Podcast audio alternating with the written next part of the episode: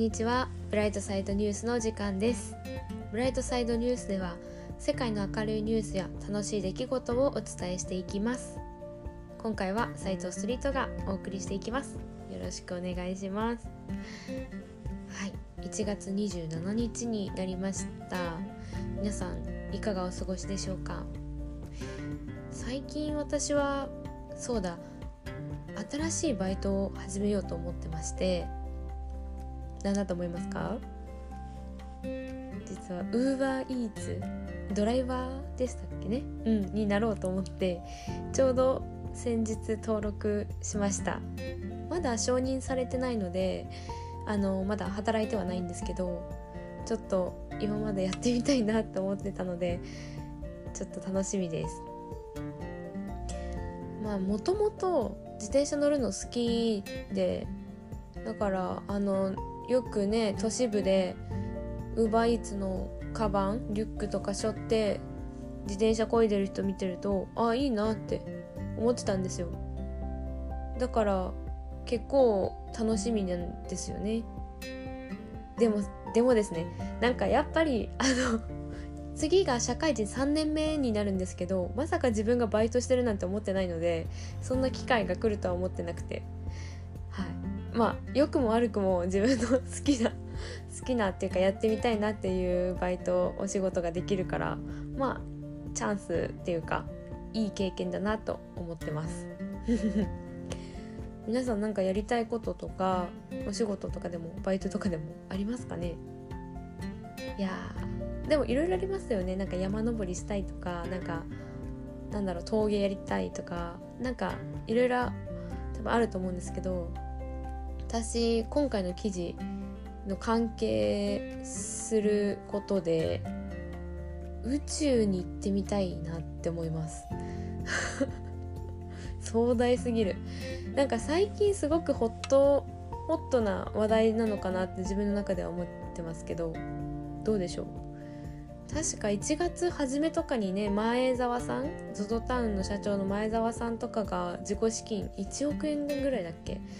ね出して自分で宇宙に行ってましたけどお年玉キャンペーンだっけ？あの宇宙からのお金配りみたいなこともしてましたよね。私ちゃんと参加したんですけどなんかそういうのを聞いてると宇宙ってなんかすっごい遠いまあ私にとっても、まあ、私にとってもっていうかほとんどの人間にとっては遠いんですけどなんかどんどん近づいてきてるのかなって思っててまあまだね未知なところですし多分大金がないと宇宙なんて行けないと思うんですけど多分月とかは行けるようになるんじゃないかと思ってます。どんなどんな感ですかっていう感じですけど。そうだから月旅行とかまあ初めは大お大金持ちとか、ね、裕福な方が行くと思うんですけどそれからどんどんどんどんね行きやすくなるのかなって勝手に。私が生きてる間に1回ぐらい月行ってみたいなっていう気持ちはありますけどね。はい。ということで今日の記事はですね宇宙に関する記事です。今回はギズギギギズモードさんから。宇宙に存在するブラックホールの数。1000兆の4万倍個もあるらしいというニュースです。めちゃくちゃ楽しみですね。どういうことでも数多すぎてよくわかんないところになってますけど実際読んでいきましょうか。はいいきます。4000系ですよ。K 単単位がすごいですよね。1 1 0 1 0 0 1000万10万100万1000万。いけえ1億か。1億1億10億。億 K かめちゃくちゃ多いってことです。とにかく。はい。宇宙には未知の世界が広がっています。まだまだ新発見の連続。これこのこれほどイタリアのトリエッセにある SISSA SISSA っていうのはイタリアの大学院のことですね。インターナショナルスクール・フォー・アドバンス・スタディーズっていうところでえー、イタリアのトリエストにある国が支援する国際的な大学院教育研究機関のことを言うそうです。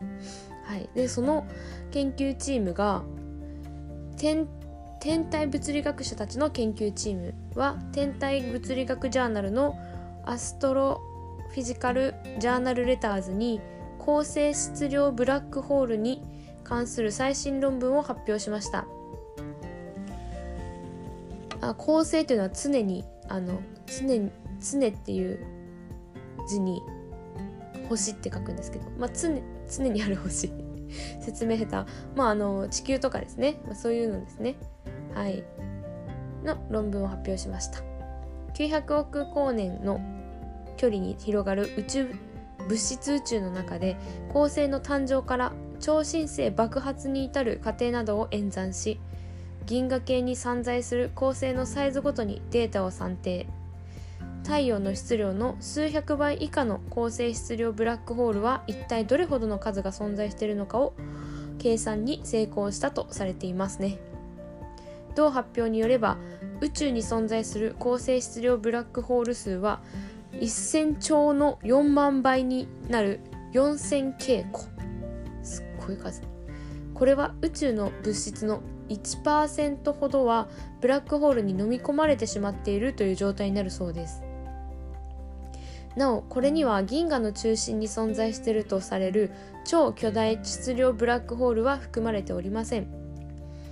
SISSA の天体物理学者たちはあくまでも計算過程は超巨大質量ブラックホールの謎に迫る第一歩でしかなくさらに研究は続いていくことを示唆しています。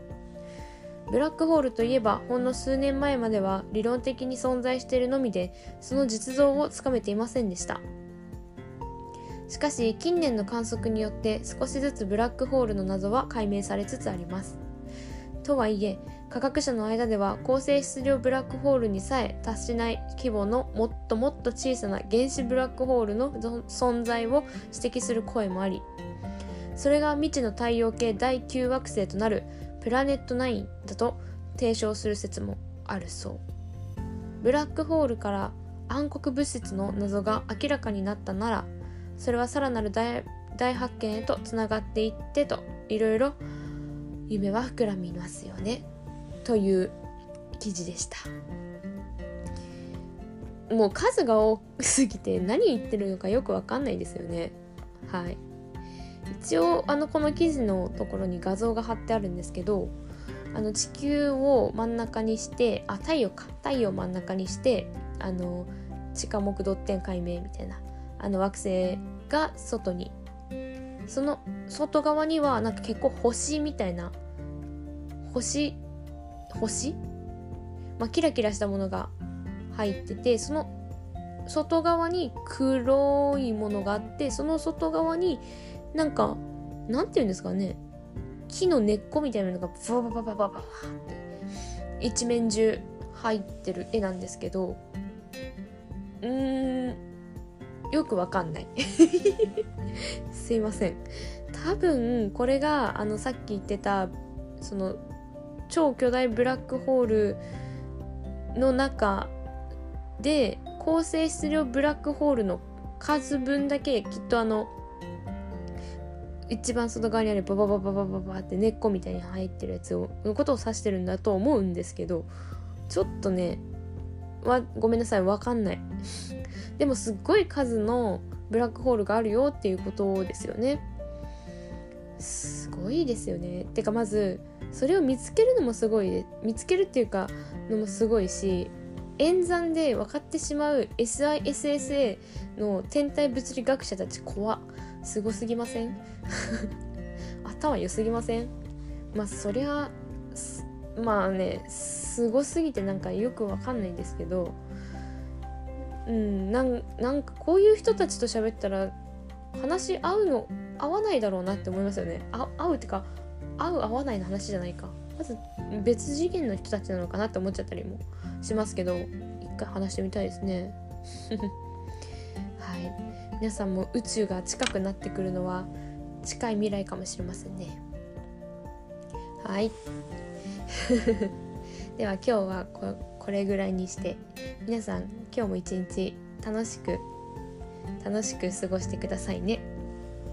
以上斉藤ストリートでした。